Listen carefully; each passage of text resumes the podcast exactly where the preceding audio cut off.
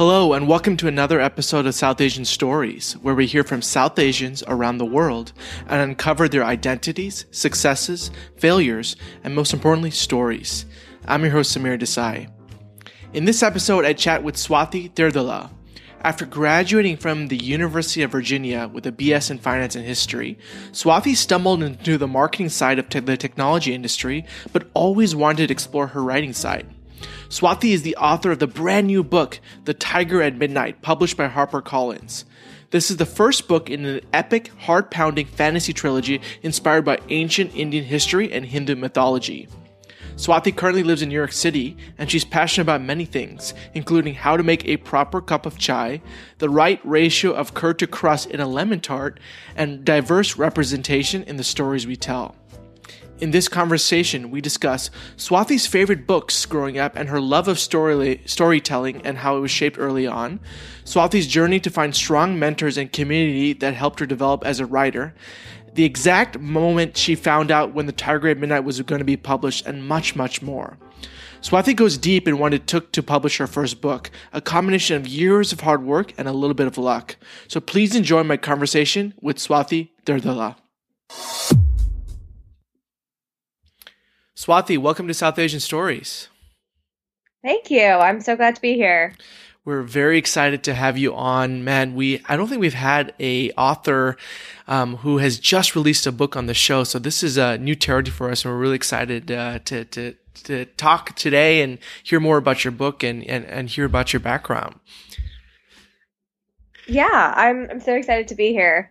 So let's let's jump right in, and I'd love to talk a little bit um, about your childhood. Can you talk to us about where you grew up and what your childhood was like? Yeah, sure. So I actually um, I grew up in in Dallas, um, in a suburb called Plano, and I I was a voracious reader since I was a kid. Um, and I, I grew up in a in a pretty vibrant Indian community, and I spent a lot of my time kind of immersed in not just Indian culture, but um, also learning the stories of Hindu mythology, and that really influenced um, a lot of like where I ended up right now, uh, you know, becoming a writer. But um, I grew up kind of immersed in that culture and, and an avid reader of books. And um, yeah, I eventually our family ended up moving out to Northern Virginia, but I kind of never lost that that passion for uh, creativity. Um, it ended up kind of manifesting in different ways everything from you know dance to music uh, but writing and reading was always really important to me however once i got to about high school um, and i'm sure a lot of people can can understand this um, i started to lose touch with the you know my imagination and with my creativity and a lot of other things just seemed a lot more important like getting into college and figuring out what i wanted to do with my life and um, yeah that's a, a really quick really quick snapshot yeah, so let's go back. You said that you were an avid reader growing up. Can you remember what your first memories of reading or a book that got you really excited? Oh, that's a great question. Um, I so I think one of the first chapter books I remember I still remember to this day absolutely loving was the Fantastic Mr. Fox, I believe it was called. nice. Yeah. And also I used to read a lot of Twinkle comics. Um, so we would whenever we would go to India, my parents would get me a whole bunch of them. So those stories and Amar Chitra Kathas, all of those, those oh, were the yeah. things I really kind of grew up reading. the original Hindu mythology comic book, man. Love those things. Exactly. Did you ever read like um like I feel this was my only thing I would read in India because it was the only thing available. I'd read a ton of Tintin and Asterix and Obelix and Archie comics. Like those were my go-tos when I was in India. yeah, I read a lot of Archie. I actually did not read a lot of Tintin um, or any of those comics, but my mother used to love them, and she, yeah. uh, I knew she grew up reading a ton of it. I think it's because they're all my mom's old books that were still with my grandmother's that I was just like, okay, nothing else to read. I'll just check this out.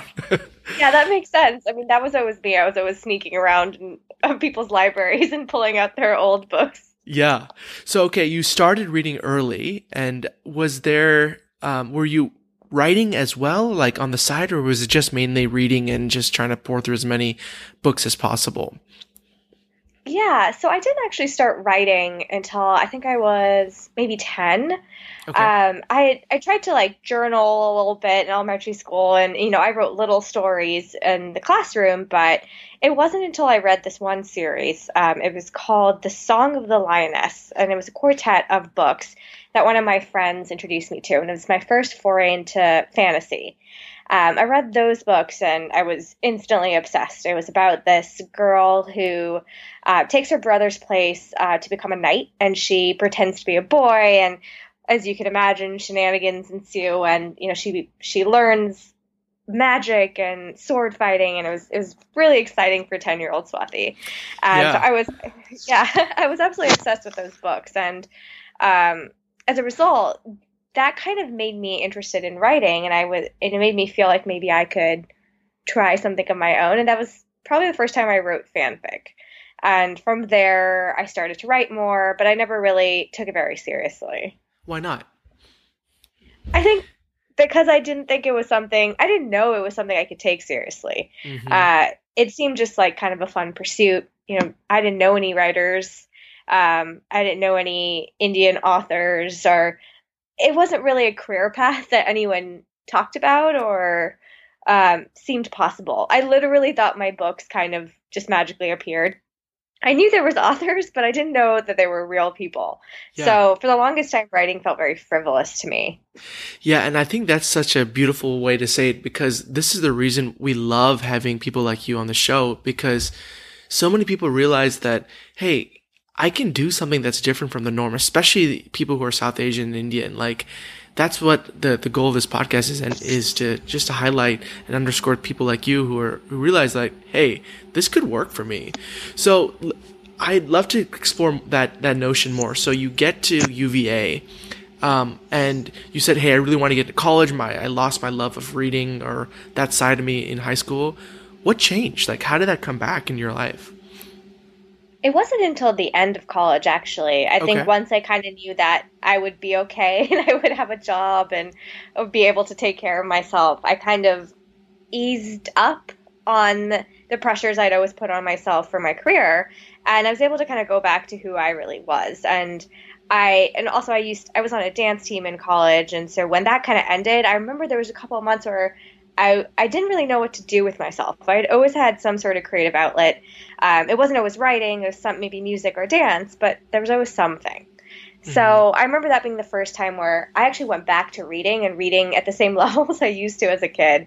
Uh, I mean that that wasn't sustainable when I was in high school and college. If I read as much as I did as a kid, I would literally never get anything done. Um, but in those those months before I started my first job, I, I remember reading so much more and kind of falling back in love with books. And um, in particular, I started to uh, start reading fantasy again, and I started reading historical fiction and all these different um, all these different genres, and I just kind of rediscovered that love. Um, it wasn't quite until I think it was my second job um, when I moved to New York City, and I was kind of where I wanted to be um, career wise, and I realized that something was still missing. I was still a little unhappy, or you know, I didn't feel completely fulfilled. And that's when I started writing again. Um, I had been trying new creative things. Um, I took a graphic design class. I, I work in marketing at a tech startup, so not totally far off, but I was trying new things. And then I remember just asking myself one day, why not get back into writing? Why not finally write that book that you always wanted to write? Probably nothing will happen, but it will be a really good project for me to kind of have an outlet and and refuel myself a little bit more. So that's kind of how I got started writing more seriously. Yeah, I think that's such a cool story and I like how you you know always had a creative outlet and then when you moved to New York City you were trying these different things out and it's almost like you went back to the basics. You said, "Hey, I'm I love reading, I, I love writing, and this is something that provides me so much fulfillment. Let me try this. But I think where a lot of people who have the similar feelings where they say they can do it is taking the first step. So, what was that first step for you where you said, okay, I want to write this book that's always been in my head? What do I do first? Yeah, I'm actually trying to remember what I did. Um, but, you know, knowing me, I probably started by googling things. I am like I research a lot. I am you know all about input and more knowledge. So I, if I can remember correctly, I think I just started out. I literally googled how do you write a book, and I Step went from one. there. Yeah, exactly. And um, I I read as much as I could, but then I also just you know one of the biggest tips uh, that I kept reading over and over again from all these different sources was just to get started, to do something. You can't work with an empty page, and you know it doesn't matter if it's absolutely horrible. Just write something. So I just wrote. I think I just started to you know, free write, and then eventually I wrote this idea I'd had since I was a kid, but never kind of took seriously. And it wasn't good at all. but it was, you know, once I started writing and once I kept writing, um, it, it kind of proved to me that I could do it. And then after that, it was just a matter of, you know, figuring out the right way to do it. Yeah, that's great. And was that idea, was that the premise of The Tiger at Midnight, or was that something else? No, it was not the premise of The Tiger at Midnight. So it's a entirely different premise. Um, and it was the first book I'd ever written. So The Tiger at Midnight was the second book um, I drafted. And, you know, the, the first idea, it was all, it was totally un, unready. It was not prepared and it was not quite, you know, I didn't quite know how to execute on it. I think the idea still probably, probably has some merit, but maybe sometime in the future I'll try it again. But, um, yeah, it was it was not this book. Okay, so tell us about the Tiger at Midnight because I know this is the one that uh, j- that just published uh, in in April. How did this come about? What was the inspiration behind this? Talk to us a little bit more about that. Sure. So the Tiger at Midnight is um, it was a book that came to me when I was actually traveling. I was at this old fort, um, and I was just kind of wandering around and um, I remember looking out of a window and I, I got this image and this, this kind of voice in my head and um, it was this character who was a soldier and I remember asking myself, okay, if I were this soldier and I was looking out of this window and long ago, way back when, what would be one of the things I could see that would either terrify me or would make me leave my post? And I remember thinking, it could be a girl. And and then that that was kind of the idea where i i really that's where the the tiger at midnight came from is that that one image. And it ended up actually being the first page in the novel in the first scene um, and from there i just kind of i couldn't let go of that idea and i started building it out and um, you know a quick pitch of what the tiger midnight is about it's a uh, it's a fantasy a young adult fantasy set in a fantastical ancient india and it's about uh, kunal who is a dutiful soldier um, and nephew to the, the famed general of the Red Fort. And um, it's also about Isha, who moonlights as a legendary rebel called the Viper. So uh, one night, when the Viper is framed for the murder of the general, um, their paths cross and a kind of chain of events un- unfurls. And when Kunal is tasked with hunting down the killer of um, of the general, a, a cat and mouse game starts between Kunal and Isha, um, the soldier and the rebel legend, and um, things happen from there, and and a lot of events unfurl, and they're and they're forced to kind of come to terms with the stories they've told themselves about the um, about the other country and the other side of the war. So that Wow. is my not very good pitch, but no, um, that sounds really cool. That sounds like it's going to be a Netflix special soon.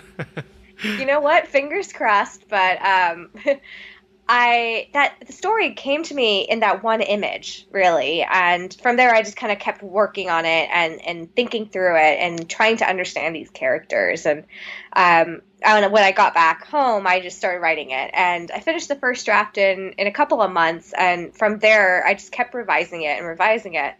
Um, and I was lucky enough to be picked for a uh, a small mentorship program, and I got a great mentor, Axie O, who um, also has a, a beautiful book out called Rebel Seoul, and she really kind of helped me find the heart of the story, and um, I was able to really grow as a writer and and learn how to to get to that um, get to that level where I felt like I was telling the right story and I, you know, I revised enough. So yeah, that's that's kind of how I, I started writing the book. So there's a lot to unpack there, which I think is so cool. So you said you um, you started writing the book and then you got into this mentorship program. Um, where did you feel that you were like a writer before and after? Like, what did you learn from um, your mentor that helped you develop as a writer? Like, is there anything specific you can you can tease out? Yeah. So this mentorship program um, is kind of totally unofficial. All of the authors who volunteer are um, they're dedicating their time, and it wasn't official. Not it wasn't part of a, a school or anything like that, or, or any graduate program. So the biggest thing I learned was first of all how important and how vital having a community of writers is. Mm-hmm. Um, and through this program and through other programs um, on Twitter or on other community uh, websites, I was able to discover um, other writers out there, and, and that was a big part of my growth is meeting these authors, uh, becoming critique partners with them. And a, a, critique partner is someone who you might swap your materials with, your your pages with, and you both read and kind of give each other feedback and, and help each other figure out the core of your story. And that was a huge part of me becoming a better writer, even a writer of any kind, is working with all these generous people who, you know, so unselfishly gave their time to help read my material and help me grow. Um, so that was number one. And number two, I would say um, my mentor, actually, she really helped me understand story structure. I think that's a big thing. Um, everyone knows story structure. I would say every single person on this planet kind of intuitively gets story. Um, that's why when you watch a movie and you, you walk out and you feel like it was unsatisfying, there's probably something in the way that the story was told or structured that didn't quite hit. Um, and so it's that intuitive knowledge is there, but what I really needed to do is understand how to use that um, to to write a better story. And so she really helped me with that, and really helped me kind of um, hone into what was important, what wasn't. So, what do you think you were doing incorrectly, or at least not incorrectly, but you could have done better in your first draft that you said, "Hey, wait, maybe I should adjust this." Sure. So I think there was a lot of things, honestly. Um, number one, I, I needed to understand my characters, and and I think plot and story comes from your characters, and um, at least you know, in in an ideal situation. So number one, I had to understand them. Who are they? Where do they come from? What is this world that they're in? And and how would they react in these situations? I think it's really easy to sometimes superimpose yourself um, into something you may be writing. But number one, I needed to understand my characters and really get into that and um, that I don't know necessarily if I'd done that incorrectly, but I hadn't done it to the depth that the story required, and um, I think that was one of the biggest lessons I learned, and that also helped me um, help me structure the story and and, and have a plot in, in, a way that made sense. Um, and the other thing I want to ask you, Swati, is that you know when we hear famous writers and hear like what their inspirations were, a lot of their book, you know, is of course an original work of art, just like yours, but it has influences or models from other great books or types of stories that you just gravitate to. Is the Tiger at Midnight based or inspired by any of the books you read as a child or just growing up that you just loved that you that are you know integrally part of your of you know you writing this book yeah i think in in there's a bunch of influences for the tiger at midnight and also for the the entire tiger at midnight trilogy oh it's and a trilogy so, so this is yeah. book one oh, yeah cool. it's book one of a trilogy yes so book one um, is heavily influenced by some of the some of the first books I read when I was right out of college. Um, I I dove into this what ended up being a new new category of books called young adult. And young adult, I mean, I think when you kind of reduce it to its basic level, people will say, "Oh, that's just Twilight or Hunger Games," but it's really not. It, what it is, it's it's it's a category that's focused in on that kind of coming of age part of your life. So. Mm-hmm for me, that's probably anywhere from 18 to 35. like you don't quite know who you are for a long time. Yeah. Um, and so, yeah, diving into young adult and in particular young adult fantasy, which allowed um, a lot more focus on um, main characters who were who were girls. That um, that really heavily influenced me, and I, I found that I wanted to tell a story that explored characters who were at that age and, and had a lot to deal with and, and even kind of unpack some of my own questions I had about my identity when I was, you know, younger. So one of the books that really influenced me was it's called An Ember in the Ashes by uh, Sabaa Tahir. And it's an incredible book. It's part of a quartet, um, and I highly recommend anyone um, who who enjoys kind of fast paced adventure and, and high stakes and romance and you know anything fun to go read all the, the best parts of a book, basically exactly. She's an incredible storyteller. Um, that book was one it really inspired me because it's the first time I saw brown characters in a fantasy. Yep. And they were main characters, not even side characters. They they ran the show. And I remember thinking, "Oh, I could I can tell the stories that I grew up with. I I can see myself in fiction. I can write myself in fiction."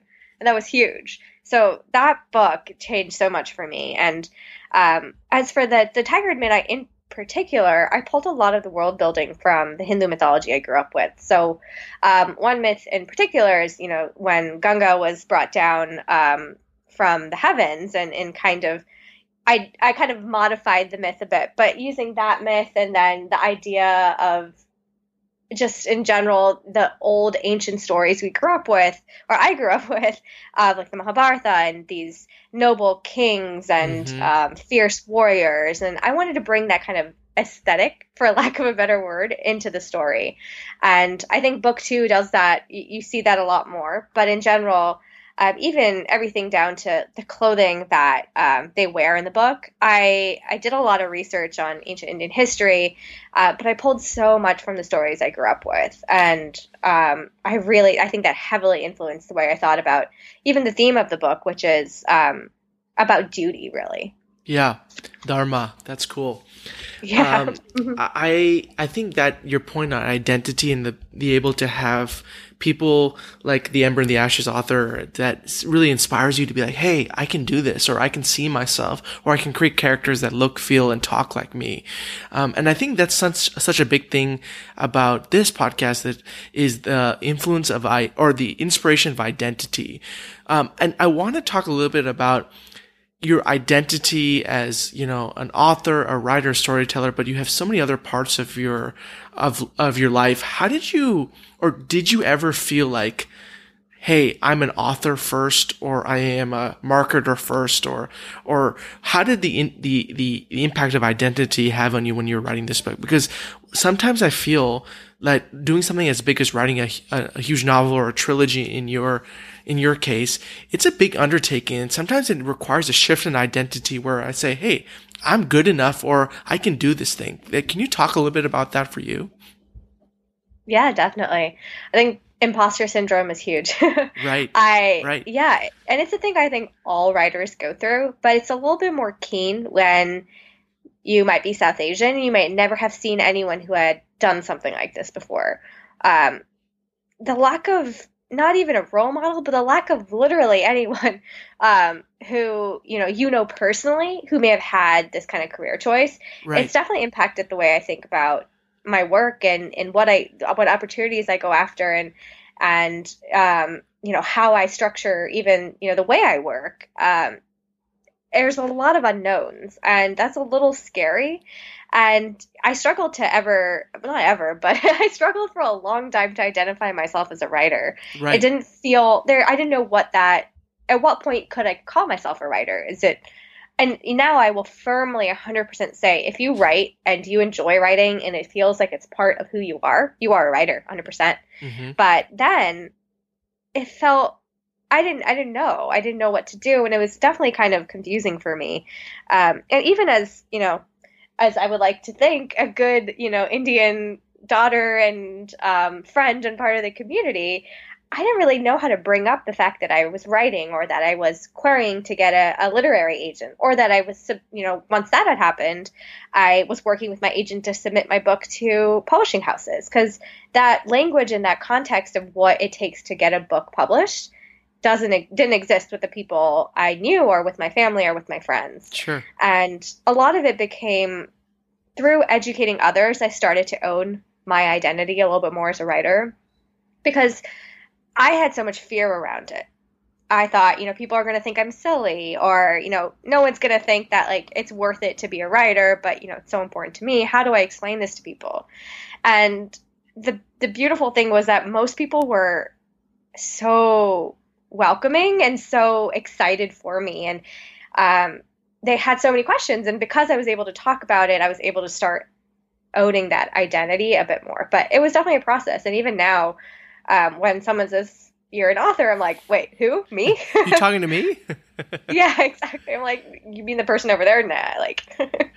that's great. No, I think that's such a cool point. And um, how was it more for you, Swati? Like learn as you go because you said you didn't have anyone to teach you like how did you go about finding an agent and su- submitting to uh, these publishing houses did you just like read a bunch of blogs and and hope for the best? Like, tell us about that process. Yeah, I as I mentioned, I'm a huge Googler, so I right. googled a lot. And Google honestly, was your best friend. hundred percent, yeah. And I will say that you know you got to kind of take the information you get on Google with a grain of salt, but the community that I kind of uh, talked about before was huge in this. Like they were so welcoming and making those connections, talking to people, um, was really a, a critical part of me moving into moving forward on my journey. So number one, yes, I did as much research research as I possibly could. I read everything I could get my hands on, um, but then I also started to make friends and, and real connections with people, and through that, I started to understand more the the the nuances of you know publishing and all of these things. And there is, especially for young adult literature, there is a really strong community out there, and there's a strong strong community of diverse creators as well. And you know, there's a whole kind of movement of diverse creators who are trying to prop up other uh, marginalized voices and um, really make sure that the the youth are the you know the teenagers of the next generation are able to read more stories that that reflect their identity and represent them. So being able to be part of that was a huge part of me even understanding how to move forward in publishing. Yeah. and a lot of those people took me under their wing or you know became some of my best friends to this day. And that's a huge part of how i was able to um, to learn more. And i think that's such a great point i want to highlight is the power of meeting people and knowing that you can't go on doing it on your own, right? There's only so much point where, uh, you know, I'm the same where you can Google, but that's at the next level. And was what you did is like, I need people to be in my corner and, and the power of getting those people and, and meeting them, I think is extremely important. So I'm, I'm really, really glad you did that and it worked out so well. Um, I'd love to shift gears and, and I want to paint the picture of what writing this book was like. So can you talk to us a little bit about how you wrote this book? Because I think what people, I know our listeners would love to hear is like, what it was like to write this. Like, were you in a coffee shop? Were you in your apartment in New York City? Were you on your laptop? Were you jotting notes freehand? Like, what was it like writing this book? Sure. So, I um, I think when I first started writing, I didn't really have a process or or anything of that sort quite yet. I would write whenever I had the time. I would write in the mornings. I would write when I got back from work. I would write on the weekends, and that could be any that that was kind of everything from writing at my desk in my in my bedroom to going to a coffee shop. Um, now I have a, a much more kind of concrete process. I wake up every morning and I dedicate a couple hours to writing in the morning before I go to work and that's I found is the best time for me. Um, it's it's kind of when you wake up. At least for me, I'm a I'm a total morning person, so when I wake up, my mind is kind of totally fresh, and I can dive into writing and, and know that I'm doing something for myself that's that I um, might not want to do when I come back and I'm exhausted at the end of the day.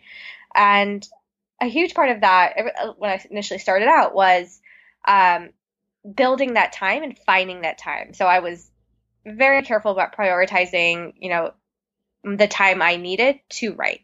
And it was a combination of just kind of, you know, sitting at my laptop and, and writing out words and, and ideas and, and a little bit of kind of um, freehand. But I mostly tend to be, um, I mostly tend to write on like really large notepads where I like scribble my thoughts out in the beginning. Oh, really? Start to get an, yeah, I start out that way. Um, that's where I kind of get the ideas down. It feels a little less concrete, a little less like I'm wedded to one specific way to tell the story. Sure. And I try and find um, the the beats and like the emotional core.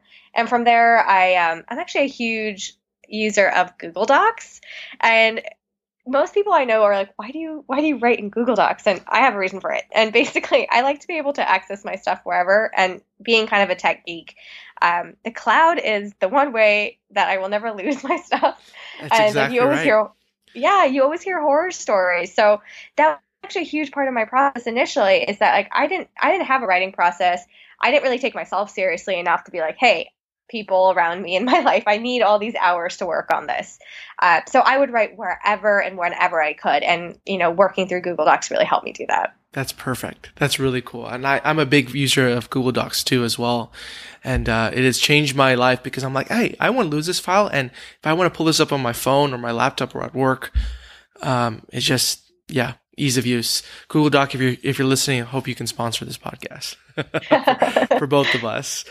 Um, talk to us about how the the whole process took. So from beginning to end, how long did it take to to go from your initial idea to um, publishing? Sure. So my first draft of the Tiger at Midnight, um, I wrote that in the summer of 2016. And I'd written a book or two before then. So at this point, I, I had a little bit more confidence in my writing. And when I dove into revisions, I I knew what I kind of needed to do, it was just a matter of getting there. And I ended up revising that book for about nine months, and as I mentioned, with my mentor Axie. And um, then I participated in this Twitter pitch competition called DV Pit. And what DV Pit is basically, um, it it is for marginalized creators and diverse voices, and it's one. It's like a eight hour Twitter pitch competition on um, on like a single day for different categories and you you pitch the um, the premise of your book within Twitter's character limits, which I cannot remember at the moment. I think it's like 125 or something. Um, actually, I, I actually pitched back when they they hadn't expanded it, so it was even shorter, um, which was fun. it's actually really difficult to pitch your pitch your novel in in, in that short of a space, but um, I had seen this competition happen, you know, six months prior, and I remember knowing at that point that my book wasn't ready, but I I made it kind of a goal. It's like I want to participate in DV Pit.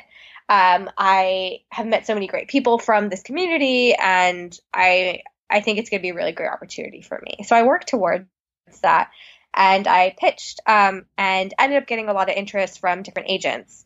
So I sent off query letters um, to those agents, and one great part about DV Pit is it kind of truncates that initial process of getting agent interest. For most people, um, the normal querying process is you send off a query letter, which is a very specific format of how you pitch your book um, to agents, and then they will respond to you in their own time. And that can be anything from two days to a year and a half. Oh, wow. that's just kind of publishing for you. Everything is kind of like hurry up and wait. Um, but DV truncates that initial process because you know if you're querying these agents that they're interested in the premise of your novel. So that helped a lot. And um, within a couple of weeks, I got my first offer. And, um, you know, a week or two after that, I had a couple more. And I was able to pick my agent, um, the absolutely wonderful Kristin Nelson. And she, with her, I ended up revising a couple more times throughout the summer and we went on submission in um, I think November, fall of 2017, and um, shortly afterwards, I got super lucky and um, got two great offers, and ended up um, going with HarperCollins, and um, yeah. So now that I'm actually talking about it, it all happened very quickly, and I will just add the caveat that that is not the norm. That's not usually how it goes, and I got very lucky about you know the timing of a lot of these things. Well, it's honestly like um, you know, um, I love that quote. It's like uh, it took you it took you ten years to be an overnight success, right? And like yes, you it did happen quickly for you, but people don't see like below the iceberg of how much work and and how much you've been in this field since you were a kid, right? Like you've been technically an author or a voracious reader for as long as you can remember. And I think that's when, you know, a lot of your success can be, um, you know, attributed to. Would you agree? Yeah, I think that's a that's a really great way to look at it, and I think that is really important for people to understand and for writers to understand. Like I have to tell myself this. It's really easy to look at people who become, you know, overnight successes, um, and like even even J.K. Rowling, who is I think one of the most popular examples of this, she had been working on Harry Potter. She had been working on that idea and plotting it out for I think about seven years before she put um, pen to paper. So a lot of these stories are you know living with you for much longer, or you know your the preparation is there with you much longer, like you mentioned, and I definitely think that's true. Um, I'd kind of been thinking about stories and imagining stories since I was very little. Right. That is so cool, man. Um, but I would also love to hear the uh, emotional side of it. Like, tell us about the ups and downs. I mean, I'm sure one of the big successes and triumphs is like hearing back from um, your literary agent. Like, how did that feel when you got that first email or call from her? Um, can you talk about talk to us about from from emotional standpoint what that was like?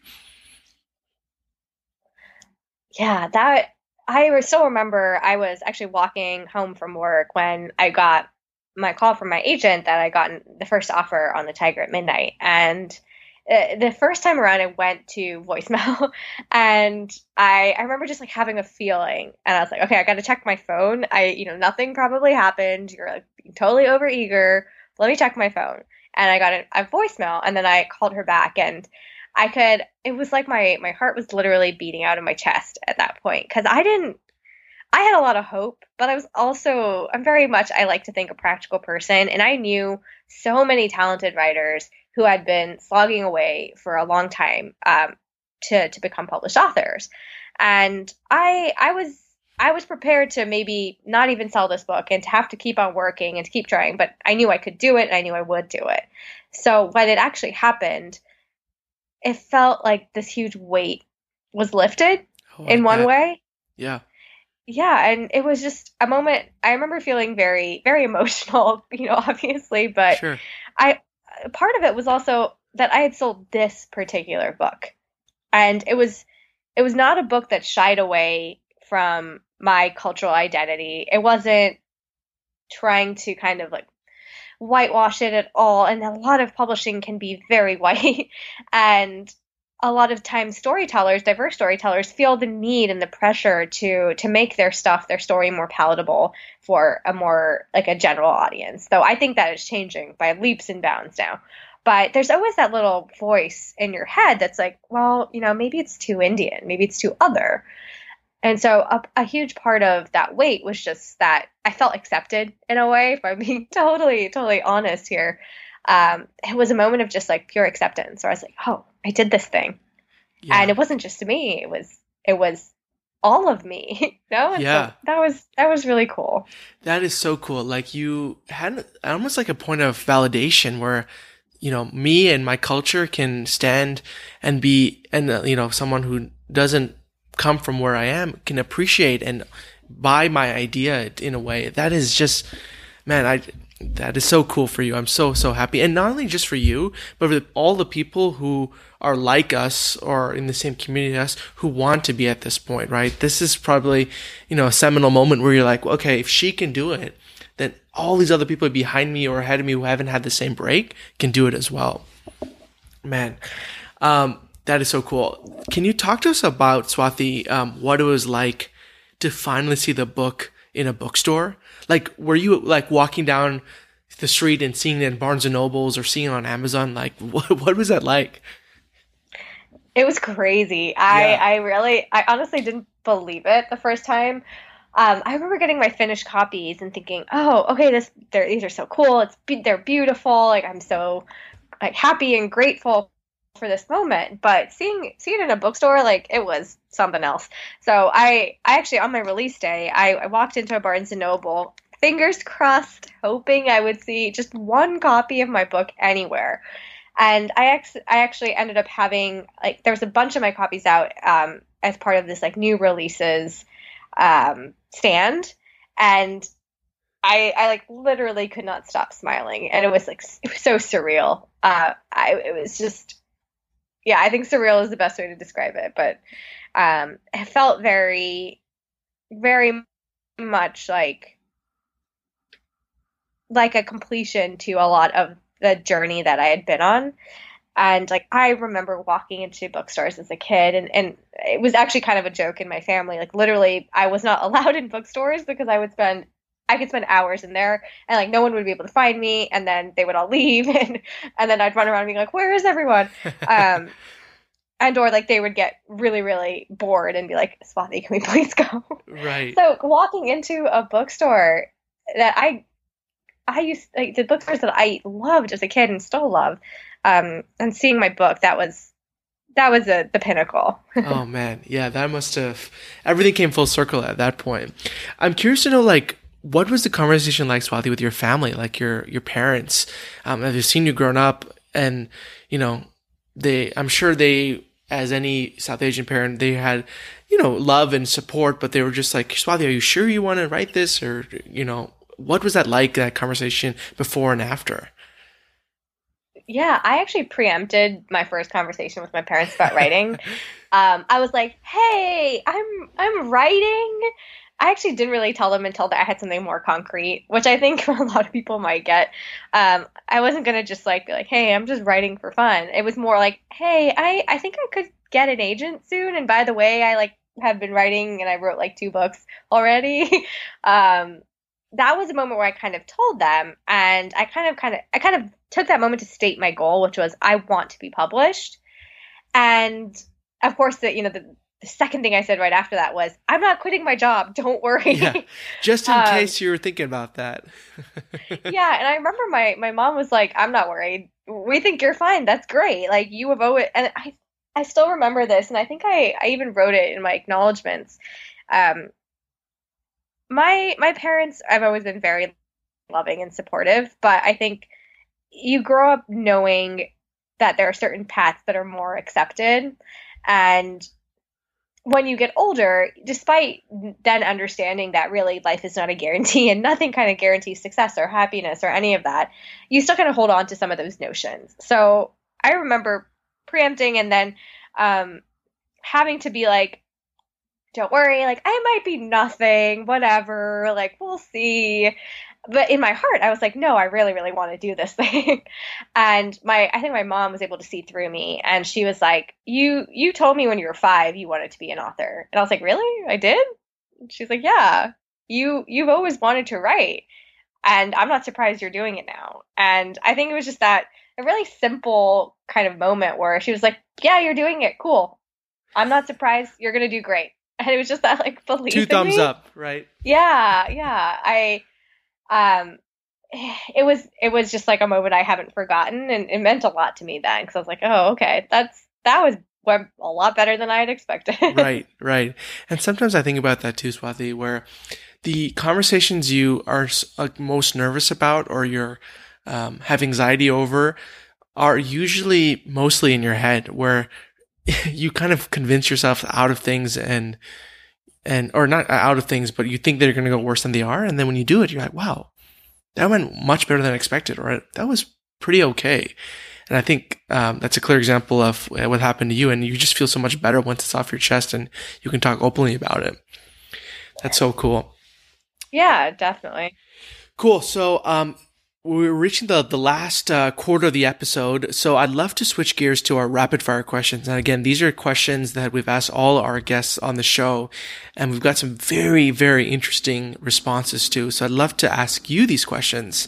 Um, so first of all, I'd love to see, is there a purchase that you have made in the last six months or so of a hundred dollars or less that has most improved your life? Yes. So, um, this is not a particularly uh, exciting purchase, but I I finally bought a a wireless keyboard that's ergonomic and oh, cool. like a, like a vertical mouse and literally life changing, like game changing. I um because I also you know I work a day job and that's another eight hours in front of a computer typing. Um, I have started sometimes I get wrist pain and like that that you know not fun so the, the keyboard actually has literally changed my ability to to work and, and write and you know not be in pain so it's that has really improved my life that is so cool. And can you share the certain brand or model that you purchased that you like?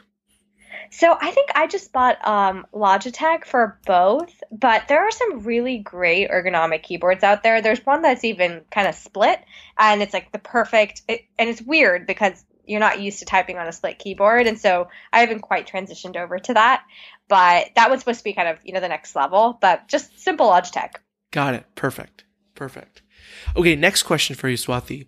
When you think of a South Asian person that you look up to, what would you say comes to mind and why?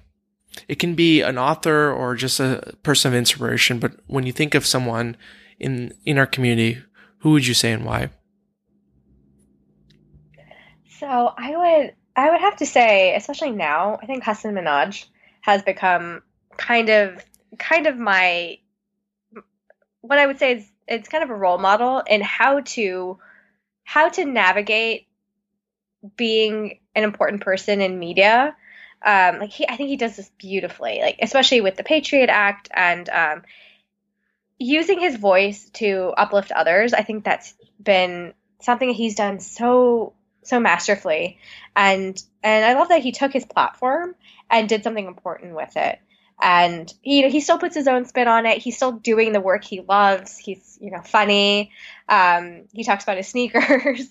But he's also you know really shining light on important things. And to me i think i've always been someone who eventually i'd love to figure out how i can impact the world in some way that is similar like how do i uplift other stories and up, uplift other voices so um, so that they have kind of a chance to to be in the spotlight and to for other people to kind of see them. And I think he does that really well. So recently, especially, um, I've become really obsessed with the Patriot Act, and um, he's been someone I have been kind of keeping an eye out for. Yeah, I totally agree. And I completely agree with the sentiment that he doesn't shy away from being South Asian, but also being, you know, a comedian in this world we live in. Like some of the jokes he made, I'm like, do other people like understand what that joke was about because I thought it was hilarious, but uh, but he doesn't shy away from it. Like, and I just I just love that about him how we can balance both being, you know, Indian, Muslim, and American all at once and just do it so beautifully. Yeah, and he does it in a way that I don't think you know, and no shade to any of the other great South Asian um, people in entertainment, but I think he he does it in a way that's really authentic, and he's not afraid. And speaking as someone who was definitely afraid to write my my identity into my work initially. He does it he does it in a way that's so authentic and real, but like I don't know. He he's the first person I think who's ever really done that. Just like like you said, tell jokes that maybe no one else gets, but like it's important for him and it's it's relevant to him, and that's just who he is. Right. And I really respect that. Right. No, for sure. Um, Cool. So the the next question I have, and this is a big question, and I'm very very curious to hear your response to, is if there is an up and coming South Asian who is interested in being an author and writer just like you, what is the best piece of advice you would give them, or and or what isn't a piece of advice that's not common knowledge that you think would be important to share? Yeah. Um. I would say just get words down number one like if you in particular if you want to be a writer i would say don't worry about all the other stuff just write and just keep writing and and don't stop. I think the biggest thing is that a lot of people they have these great ideas and goals but you know sometimes you need to be able to keep going even when it gets tough. And publishing as an industry is very tough. It can be it can be very it can be really soul deadening in some ways because writing and, and telling stories is very much you putting a part of yourself out there and there's a lot of rejection in publishing um, and being able to pick yourself up and to keep going and to keep writing i think is number one. Um, just you know be resilient and and believe that your stories are important. Um, that's a little bit more like a emotional advice but i think practical advice would be get yourself into communities get get feedback talk to other writers and um, read other writers works and don't don't live in a vacuum. Make sure that you are constantly interacting with words with other writers and, and with stories and, and break down every story that comes your way. Um, you know if you watch a movie and you think it's really bad break it down and ask yourself why. Like what was missing? What didn't work for you? I think that is something that that's a piece of advice that someone gave me um, about a year ago. And that actually have really really helped me become a better storyteller because when you start to actually analyze the the stories that are constantly around you and, and figure out what works for you, you'll also end up understanding your own voice better. Yeah, I love that. It's almost like re reverse engineering a book or movie that you didn't like and say, hey, what was wrong with it versus finding a book or movie that you really like and finding out why it's you like it so much. It's almost attacking it from both sides to to find the uh, the ultimate truth. That's really neat. That's great advice. I, I also want to just, uh, just ask a sp- specific clarifying question. Let's say somebody wants to find a community of, you know, young adult, um, writers or nonfiction writers. Is there any resources online or anything that you would recommend someone just check out if they want to meet people who are, you know, writing or, or doing things similar to them? Yes, in particular for young adult, um, and I would say in, in, for writing in general, Twitter has actually become really big. And I would say check out different hashtags. I think DVPit, like I mentioned, is actually a great hashtag. You can follow a lot of people and kind of you know start interacting with that community. There are also other um, more organized communities. So we need diverse books, WNDB. They're great, um, and there are also um, there's there's a couple different resources I think that you can find there. Um, Publishing Crawl is a blog that gives a lot of good content about writing, about publishing. Um, and I think making relationships is probably going to be something that's going to take a little bit of time. But I started out in the community just through Twitter. And of course, like, caveat Twitter can also be a cesspool, so be a little careful. but um, yeah, the, you know, finding different, finding the right hashtags, um, just interacting with your with your favorite authors even they will sometimes point you in the direction of other writers who are up and coming. Um, but yeah i would i would start out with dv pit especially if you're a um, you know up and coming south asian writer. Dv okay. pit is great. Um, then there's a lot of offshoots like dv squad. There's um dv deviants i think is another one. Um, and yeah you can meet a lot of great people through that. And i think just just reach out to someone on Twitter who, you know, says they love the same books as you and, and strike up a conversation. And that's that's how I did it. Perfect. That's the playbook for success, ladies and gentlemen. DV anything. cool. Swati, thank you so much for, for being on. Do you have any final asks for the audience? Anything you'd like to leave them with before we uh, before we close? Huh. Um you know, I wanted to one thing about the Tiger at Midnight that um I you know, you mentioned identity before and it got me thinking about this and one thing about the Tiger at Midnight that I think is really important and I really tried to capture and I hope, you know, the you know, the readers who are South Asian are able to kind of see this um, and, and kind of understand this is this idea of your duty versus who you are and your identity and who you want to be. Mm-hmm. And I would say my my characters, Kunal and Esha, they're they both kind of struggle with this idea of what duty is. And it ended up being something that reflected a bit of my own journey. And I think I've kind of touched upon that a little bit um, in some of my answers, in that a lot of times the limitations you put on yourself, like you mentioned, and I thought this was so on point, um, is, is very often in your head you hold yourself back a bit.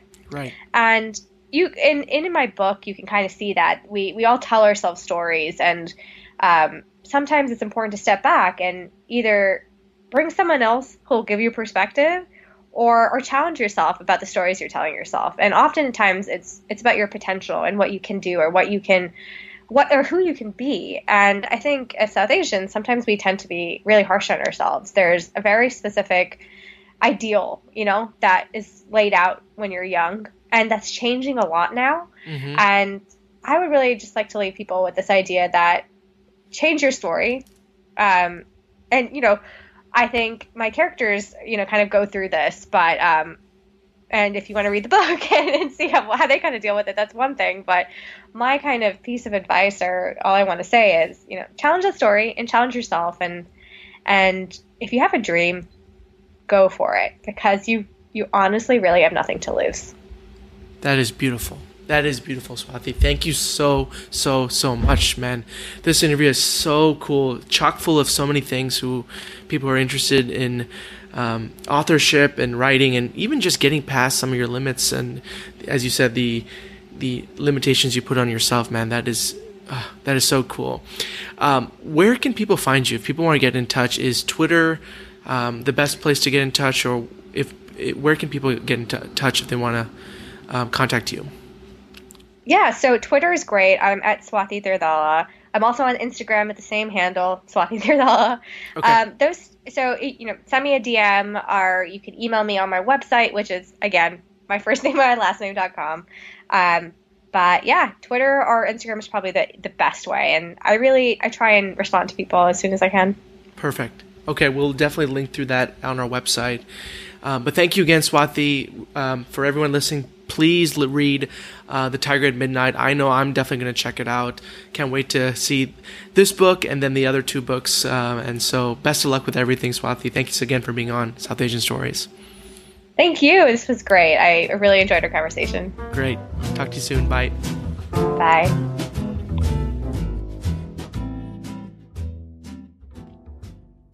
Hey guys, it's Samir again. If you'd like to hear more amazing stories on South Asians around the world, please check out SouthAsianStoriesPodcast.com and subscribe to our email list. That's SouthAsianStoriesPodcast.com. Thanks a lot, and see you next time.